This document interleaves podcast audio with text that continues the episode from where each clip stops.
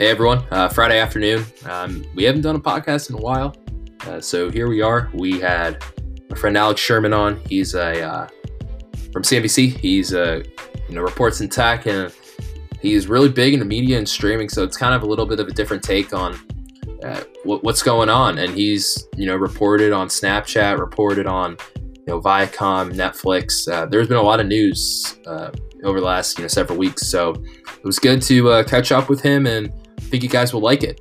Uh, also, this podcast is sponsored by American Express. Do not do business without it. Without further ado, Alex Sherman. All right, everyone. Uh, we're here Friday afternoon. It is my pleasure to have the great Alex Sherman from CNBC uh, with us today. You, uh, for those of you um, that have been listening throughout, his colleague Ari Levy from CNBC was on before. So um, it's awesome to have Alex on. Alex, thank you for joining. Happy to be here. Awesome, man. Awesome. So we have a lot of different questions. Um, we have some questions mailbag wise, but also we have um, want to go over some of the topics that you've been talking about, writing some great pieces on. Um, first off, you're working at CNBC. Like, what's it like covering not just tech for CNBC, but getting to work for you know the pinnacle of financial reporting and you know media? I mean, look, I, you know, I, I, worked at Bloomberg for 10 years and I've been at CNBC for a little bit more than three now. And at both places, really, you're just surrounded by uh, colleagues that are so knowledgeable about what they're covering that, um, you know, you feel like you're working on an all star team. And I'm sure it's the same at the Wall Street Journal uh, as well in terms of covering uh, business news. But you have people um, throughout the organization that uh, have been covering things for decades. Um, so they're very well sourced. Uh, and there's usually lots of people you can go to for a reliable answer if you have questions.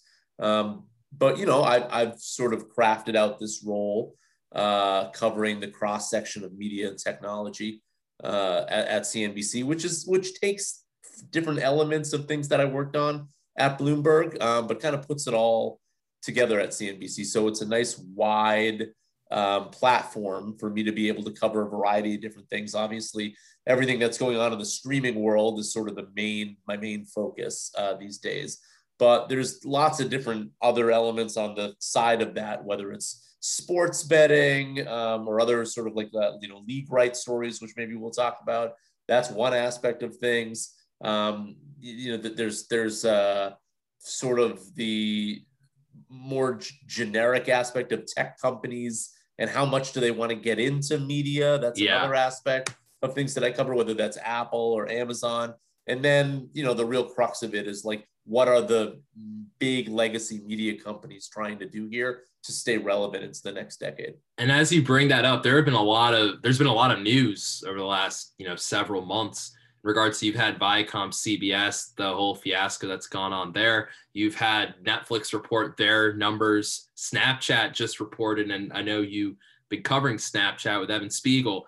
They had a great quarter. Um, and then also DraftKings getting into you know the gambling world. But you talked about you know a lot of these tech companies. Do they want to get into media? A question that I've really been wondering is you know Microsoft, and you reported that they were able to buy uh, Nuance Communications and what like 19 billion dollars in change in terms of you know total offer. Um, how are they not in the antitrust category like Apple is? You know, Facebook's obviously like the poster child for people thinking you know um, regulation and whatnot, and then even Amazon. How are they not? Because I was reading through your article, and I'm going to share the link um, in the description, but they've been trying to purchase Discord, or they're rumored with Discord, Pinterest, TikTok at some point. Like, how are they not in the conversation? So I think a lot of this has to do with uh, the Trump administration's focus on big tech. Uh, so the, I think the reason Microsoft has not been in the conversation for the last four years is that Microsoft more or less pivoted their company to focus on enterprise software first.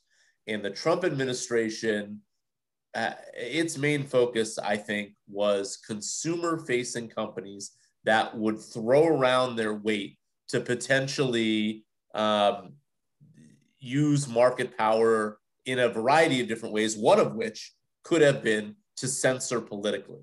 So yeah. that's what rose Facebook, I think, to the top of the chain there. Now, Apple and Amazon kind of got dragged into it because there's some political things going on there. There was yeah. obviously uh, Trump, uh, you know, was very critical of Jeff Bezos, is of course owner owner of the Washington Post.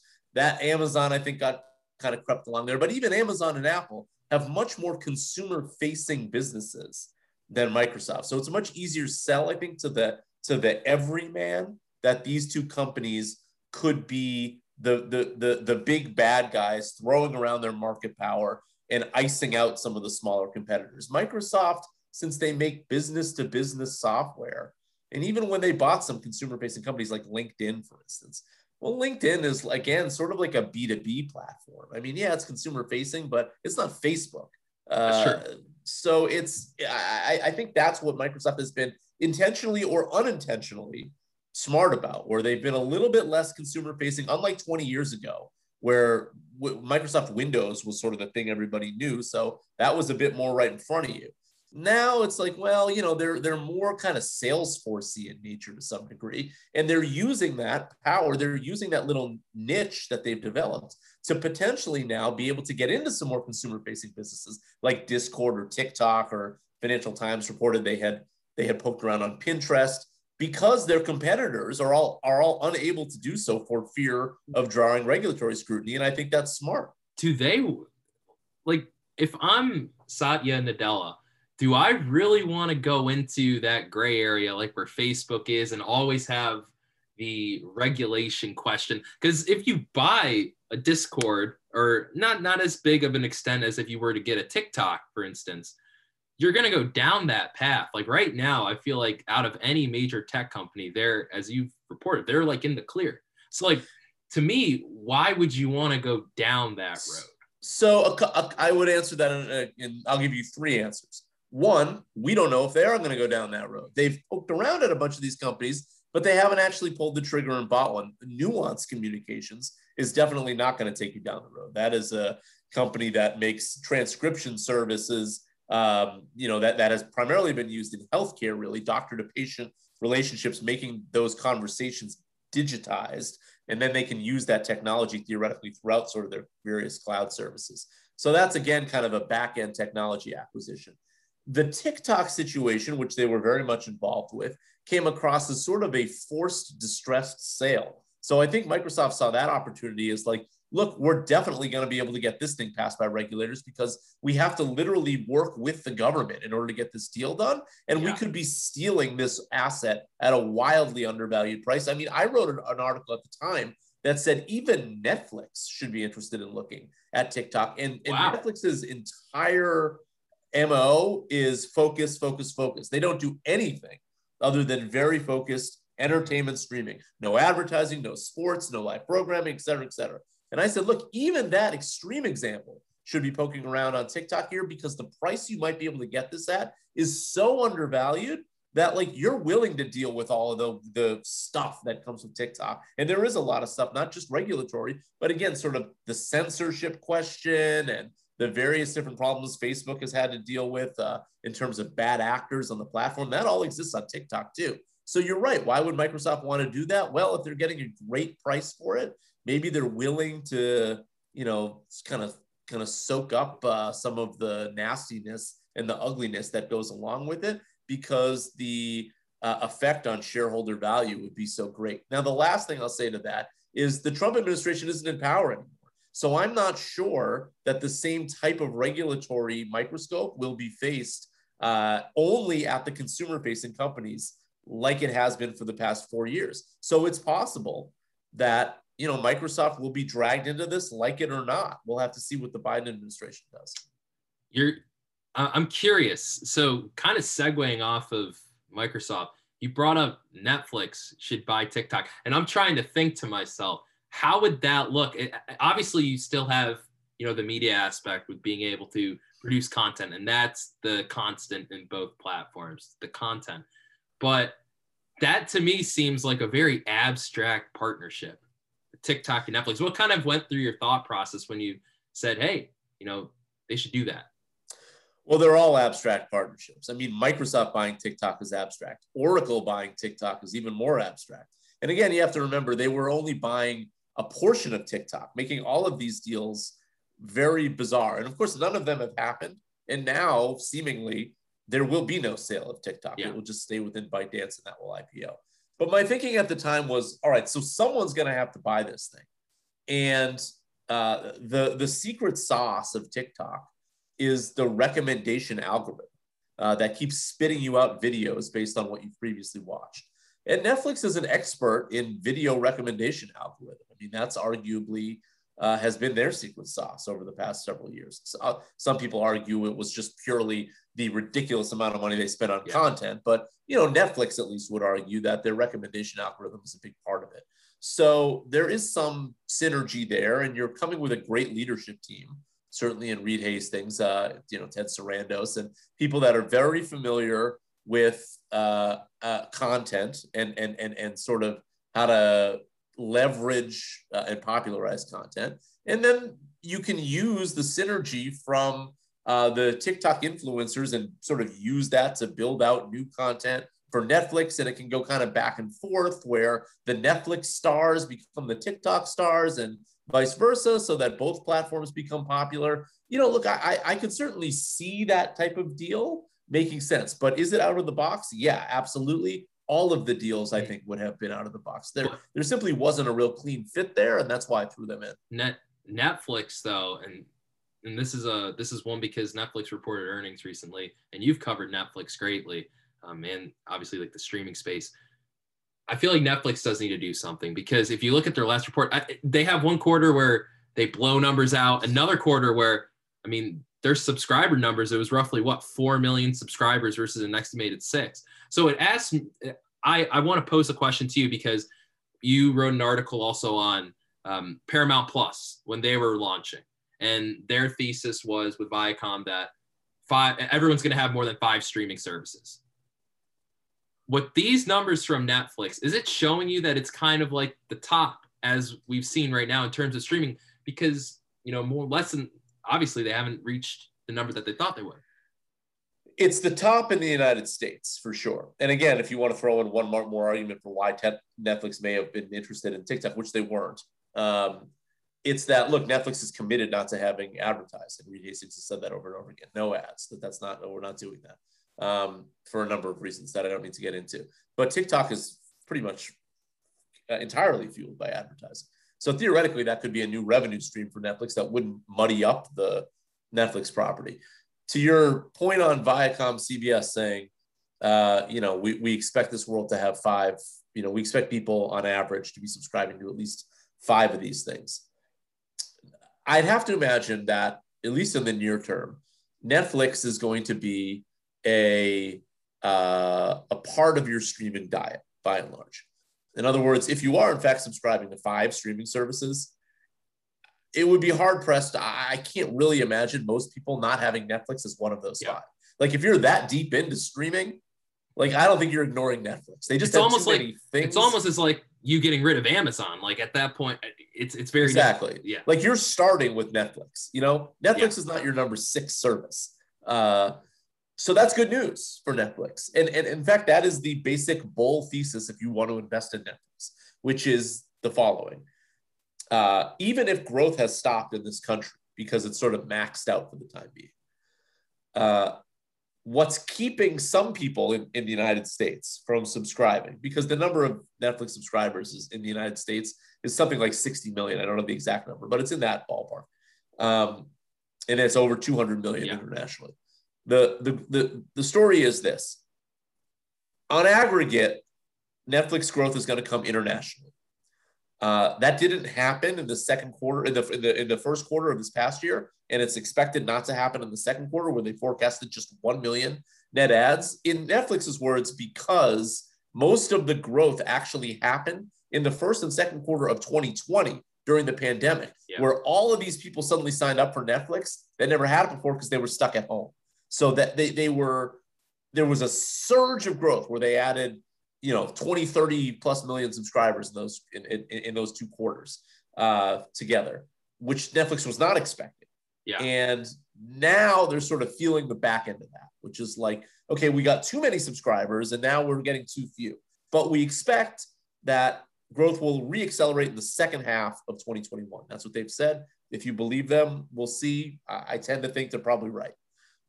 But the other side of that bull, bull thesis is if Netflix is a part of your streaming diet, and there's only whatever it is 60 70 million americans that have netflix uh, at its peak there were 100 million us households that subscribe to cable tv that number is down to about 70-ish if you feel like there's going to be another 20 to 25 million people that cancel cable tv in this country in the coming years some of those people do not have netflix. Right. So there will be a consistent growth spout that's coming based on the overall uh, shift from cable TV to streaming. And now all the other media companies who resisted that shift for a decade over the past year have basically raised the white flag. And they've said, fine, we're going to retool our company. You win, Netflix. We're going to focus on streaming. So Viacom's statement, where they said there's going to be five streaming services in every house, if that is in fact right, that's probably very good news for Netflix. That that that statement though is very hard for me to believe in this regard, and you can kind of play devil's advocate if you want, but at five streaming services, you're almost paying what 17 bucks a month for Netflix. Let's say I, I know I pay like 17 bucks a month. You're almost getting to the point where you're if you have five or six streaming services you're paying almost identical what you would cable. Like it might be a little bit less, but at that point you you relieve the live TV. Now, and this is where I'm going to come with this part also. If I'm Netflix, I want to get into something else, maybe a TikTok or maybe some, you know, live programming because with Amazon and I know you reported on, you know, the NFL deal and I know Amazon's going to get some more games. I feel like they could be with Prime Video the main competitor as you come down the stretch because not only do they invest into original content, but they're going to have live programming with football, which is the most popular, you know, program in the US. So some of this I think will be driven by the ad supported streaming services, which are cheaper than the no ad version. So if you think about it, you mentioned $17. Netflix actually told us uh, in its uh, earnings report the average revenue uh, per user per month in the United States. And it was $14.25. So that's the average Netflix customer spends $14.25 on Netflix every month. So we'll start with that. I have a literally have a calculator on my phone in my hand here. Then you probably have Disney Plus. That's $7.99 a month.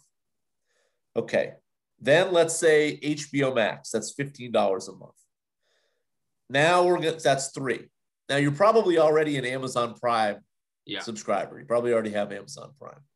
Uh, so that counts too. So what what is an Amazon Prime subscription a, a month? It's something like ten dollars a month. I want to say. Yeah, in, yeah. In, in, that range.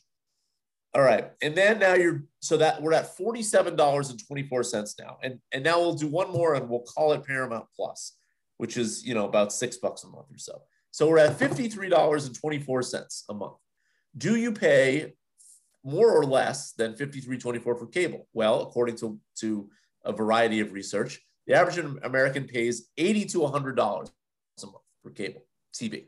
So 53.24 is a lot less than 80 to 100. It is. Um, so I, I think that is conceivably uh, the right narrative. The question is, how long will it take people to actually cut the cord to the point where the average American has five of these things. In other words, enough people have gotten rid of cable and replaced it with this other thing because one thing that's for sure not going to happen is people are going to keep cable and then pay 53.24 on top of cable. That's yeah. not going to happen. That'll never so happen. The only that's right. So the only way that the Viacom CBS statement is correct is if there is a uh, stampede of Americans who are cutting the cord and canceling cable. So, how quickly does that happen? Uh, I don't know. I mean, nobody knows. Um, I do know and have written that media executives are planning on a world with only 50 million pay TV subscribers by 2025. So again, if there's 70 plus today, that's another 20 million or so uh, that have canceled by 2025. There is a lot of disagreement on what happens at that number. Some people think it plateaus for a while, and we just have a linear cable bundle catering to 50 million people Yeah. for years.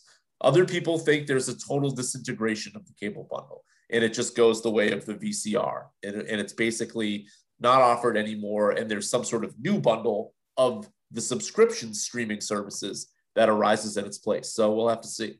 What's your gut feeling? Uh, because now you've you've covered this industry a long time. So what is your gut feeling specifically on Paramount Plus? Because I I've seen how Viacom stock it, it's done very well now. Before you know, you had obviously like hedge funds get in and they they ran into some issues there. But what's your gut feeling? Because I am So, not 100 percent sold on it. Yeah, neither am I, and and and I'll answer that in several different ways. Here's the main reason. Viacom CBS is counting on houses having at least five, five plus of these streaming services. But I don't know that Paramount Plus is the fifth best. Uh, so they're in major competition for that five slot.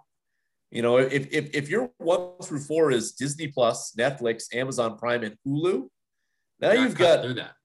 you, you you've got HBO Max, Peacock, Paramount Plus, Discovery Plus, Apple TV Plus, uh, you know, and whatever other one I had didn't think of. They're all competing for the fifth slot.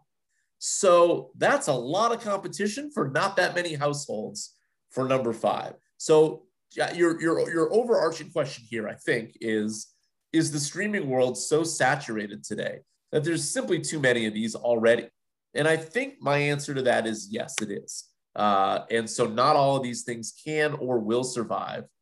And Paramount Plus is probably in a category of the ones that I think it's a, a less than 50 50 shot that they do. And so what happens if they don't? Well, they probably merge with some other media company uh, to develop a more robust streaming service that has a better chance. Wow. I mean, if you you brought Apple TV up, like I feel like they have a great shot of being number five if they really want it, because Apple has so much money at disposal. That's right. Yeah. Apple is a mystery still. Um, they really have not showed their cards on what they want to do with this service long term. So they have a few good shows. Ted Lasso is a hit for them. Uh, but by and large, they're by far the easiest service to cancel once you sign up because they have no library. Yeah. But to your point, they have gazillions of dollars where Yeah. they could easily just buy a library. I mean, they could buy MGM and they could buy Lionsgate and they could buy AMC and they could build you a library of stuff there with shows, you know, you'd probably want to see Walking Dead, Mad Men, Breaking Bad, whatever. Uh, you know, th- there's definitely stuff to be bought. James Bond, which is the MGM catalog, where they could easily manufacture one. Now, they haven't done it yet. Now, why haven't they?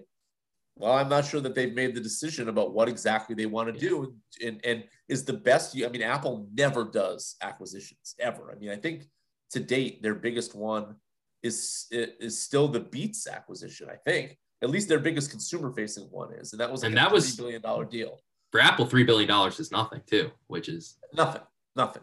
I mean, co- companies do three billion dollar deals all the time that are that are way, way, way, way, way smaller than Apple. So Apple doesn't like to do acquisitions; it's not in their DNA. Uh, to think that they would just suddenly buy up all these kind of legacy, uh, low growth Yeah. media properties, I don't know that that's all that likely. I would add the same to Netflix, probably not all that likely. Uh, they would rather spend all that money on original programming, I think, uh, instead of library programming. So, you know, will Apple be that number five one?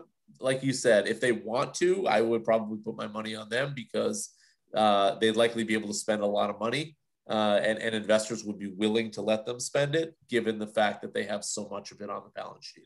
I I do have a different type of question for you here, and this is something that came up yesterday, and I kind of want your thoughts on it. Um, the new administration came out with a capital gains tax proposal of, I believe it was like 43% for people with over a million dollars in the market.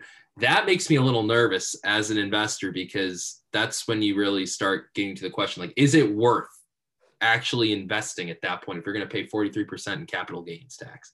Like, what what was the first thing when you saw that? What was like your first gut reaction to when you heard about that proposal? My gut reaction was remembering a Warren Buffett quote, which is that basically uh, investment decisions are not made on taxes. Um, that he has said this all along. That he's always said, you know, wealthy people need to be taxed more. I need to be taxed more. That in the end, it's just, uh, you know, this is not the the main thing for why people make investment decisions. Other people disagree, certainly, um, and and some people have made an entire living on avoiding sort of paying taxes and and, and coming up with tax efficient ways of investing, like John Malone, for instance, is a, prominent media investor, extremely uh, successful billionaire. Um, but maybe that even that goes to Buffett's point, which is like you can raise the tax rate, that's fine, uh, but people will find a yeah. way around it through tax efficient, uh, you know, the variety of different tax efficient ways. Whether that means taking some businesses offshore, of course, the government would then probably try to limit that in response to keep the tax money in the country. Um, I, I, overall, my my sense on taxes in general is, uh, at least at this stage, yeah. like the market will kind of play itself out, and I don't really think it's going to be some sort of devastating blow. But others disagree with me. Yeah, I, I mean, I just wanted to get your thoughts on that because I know that once that was announced, the market kind of did a bit of a nosedive, and so it recovered today. So as you're as you're saying, like it's probably you know nothing a nothing burger almost, but I just wanted I, I that's that's always been very curious to a lot of people is like how capital gains and how that intersects with the market. And so um, there's a lot of disagreement on it, certainly. And I don't know that there's a right answer. Yeah. Um, one thing I do want to get your opinion on before we have a couple questions here, just from people that you know are really curious. Snapchat. I've seen a lot of people say that they're on the trajectory of potentially the next Facebook in terms of how, you know, when Facebook IPO, they cratered and people were wondering how how do I monetize how, how are you going to monetize this platform? You can get a you know billions of users, but how do you actually monetize it? And they figured it out, and obviously now they're what 800 billion dollar company. Snapchat, same story. 2018, what they were six billion dollar company. Now, um, from your article, now they're what 96 billion, even more maybe after their even earnings. more, I think, because they just announced a, a positive earnings yesterday. And yeah, I think their stock went up. What what specifically turned the company around? because a lot of people were wondering like are they even going to be able to exist after instagram came up with stories yeah uh, it, so so they in a nutshell what turned things around for them was uh, advancements in uh, their own sort of proprietary advertising technology that became super appealing uh, to a variety of different advertisers especially during the pandemic where Snap was allowing people to, um, you know, try on clothes with filters and uh, uh, sort of do these kind of insta buy type things through the app to a demographic of people that was suddenly using the app way more now because they couldn't see their friends. Yeah. So now they were sort of using Snap to communicate. Um, the, the, the writing was on the wall that things were moving in the right direction based on a number of leadership and focus changes before the pandemic. But things really took off for them over the past year because there were sort of a few of these ingredients that hit at the right time. Um, but you know, they, they have basically said we expect revenue to grow 40 to 50% every year for the you know next few years here, uh, which is great growth for them. And I know the next frontier for them is small businesses. They've sort of hit a lot of the large businesses in terms of advertisers yeah. I'm talking about. But in terms of sort of like your local mom and pop shop, uh, a lot of those guys have not entered the Snap world yet. I yeah. think it's uh, foreign to them. But you know, as the Snap users get older, uh, it will become less and less foreign as some of these Snap users actually become small business owners. So that's the game there, I think, which is that uh, A, does Snap have staying power? And B, do people who use this thing as teenagers or early 20 year olds, do they simply keep using it when they get to be 25 or 30 year olds throughout the next decade because they're used to it? And, and, and, and if that does happen, Snap's in a great position. And I think one of the main pressures on Snap for years had been, well, yeah, you've hit this particular demographic, but A, uh, you haven't hit any of the older demographic that has a lot of the money, yeah, uh, spending power. Uh, and B, we're not sure if this is a lasting product or if it's a fad within sort of the user uh, that you are, in fact, uh, going after. And I think there's more confidence now that that Snap is not a fad and that this this will stick with people because it's such a steady part of their consumption diet. I, I tend to agree with you on that. I think it's remarkable how they've turned their company around because, like I said, a lot of people thought, including myself, to be totally honest, like they they were to die. Like I remember Robinhood when you would sign up, they would give you a free stock. Myself, a lot of my friends, when we originally signed up years ago, they would throw Snapchat as one of the stocks, and they would only do that because it was like a five dollar stock, and you know they didn't probably expect it to you know do this well. And a lot of so it's incredible how you know they've really turned around, and I give Evan Spiegel a ton of credit for that because he took it's a, a lot of he took a lot of heat.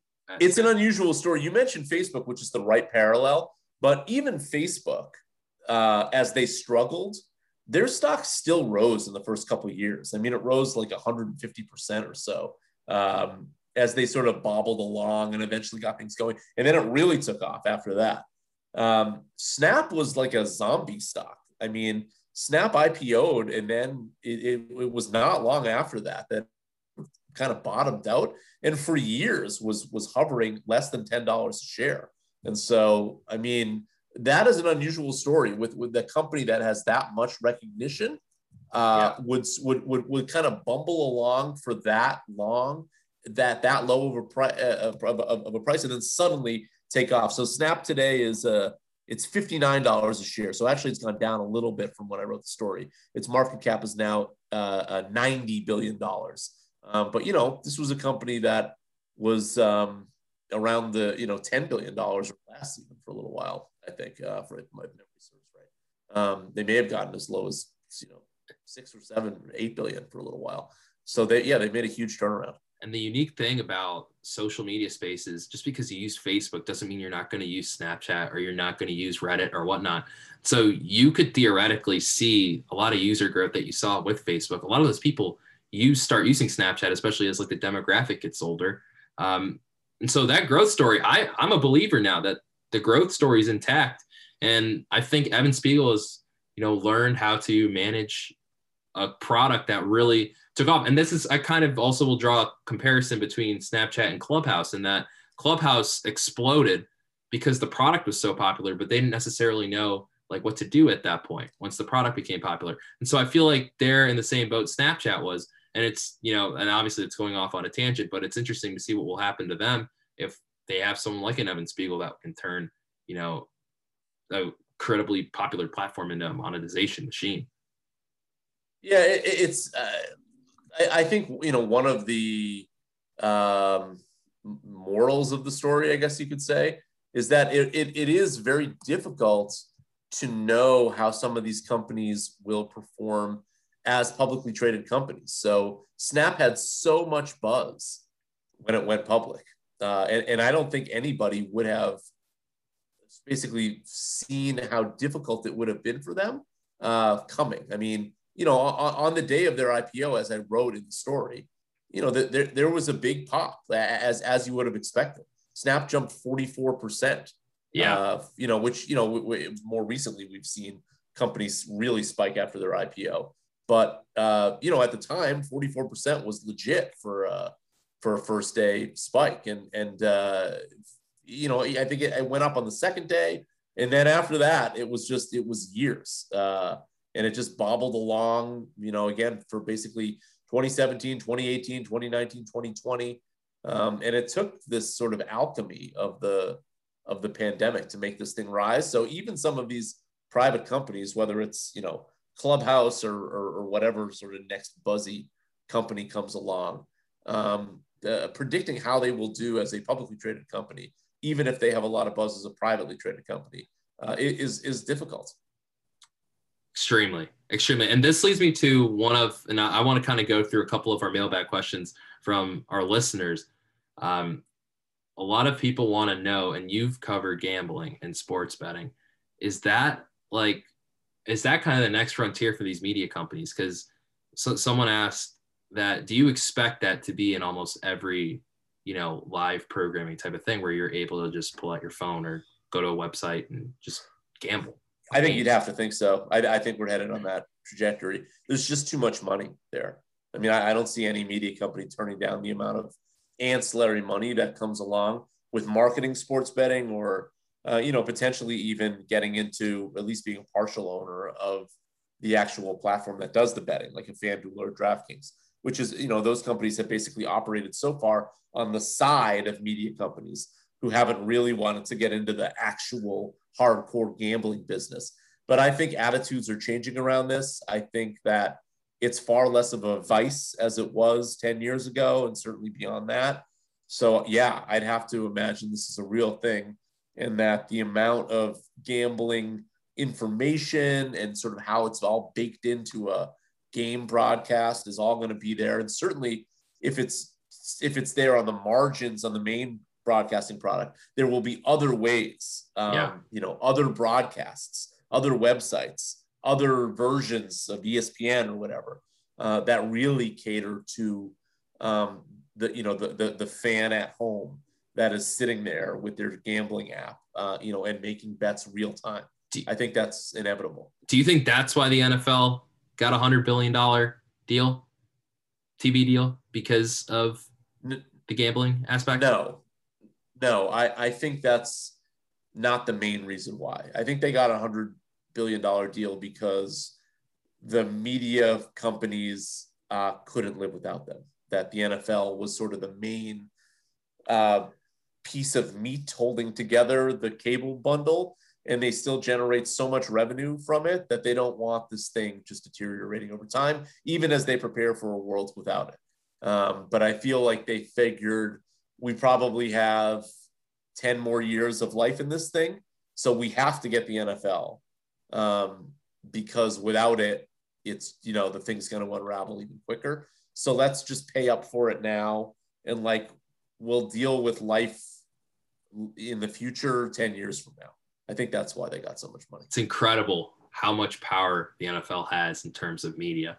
Hundred billion dollars, and that's just taking it to the end of the decade. That's it does really... today. It does today. We will see ten years from now if it still holds the same amount of power, because you can certainly imagine a situation where, um, I mean, the media world today is so fractured. There's so many different things out there that did not exist ten years ago between focusing your time on Instagram and YouTube and Twitter and Facebook and Netflix and Disney Plus and cable TV and like you you can certainly imagine a world where the NFL loses its grip on society to some degree. I mean, I have a 7-year-old and a 5-year-old and you know, I know how I'm a huge football fan. Uh, they're only seven and five, but like they aren't, and none of their friends are either, because there's so many other entertainment options out there that you know will they develop into them over time? Sure, maybe, but there's 20 other things competing for their attention in a way that was not the case when I was their age. So we'll have to see if they maintain their grip in 2030 that they have in 2020. That actually leads me to our to the final to the final question really if you had to predict out to 2030, so all the way through this decade, what do you think is going to be the biggest story that we will see develop?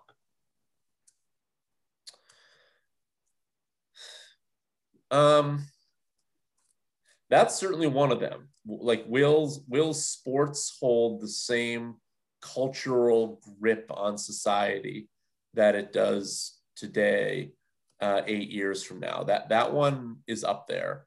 Um, but I'll, I'll I'll give you a couple other ones. Uh, I think that there will be a dramatic um, rejiggering of the media landscape in terms of ownership. In terms of ownership, meaning I think we're going to see several other major media mergers for companies whose streaming services just can't compete and whether they are acquired by a tech company for the first time, you know, whether we finally see an Apple or an Amazon buying a legacy media company, or if they just merge with each other, where it's Warner Media and NBC Universal or Disney and Viacom CBS or whatever it may be. Um, I think we're going to see several of those happen in the next decade. Uh, I also think there's a chance that we see a world where you know AT&T owns Warner Media today, and Comcast owns uh, NBC Universal. Is there a world eight years from now where those media entities are spun from the parent companies who kind of do other things? I mean, Comcast is a cable provider, AT&T is a wireless provider. Um, in, in a world where cable and wireless actually get together. So again, this is all purely hypothetical, but you know, could Comcast and Verizon merge and their media properties get spun out?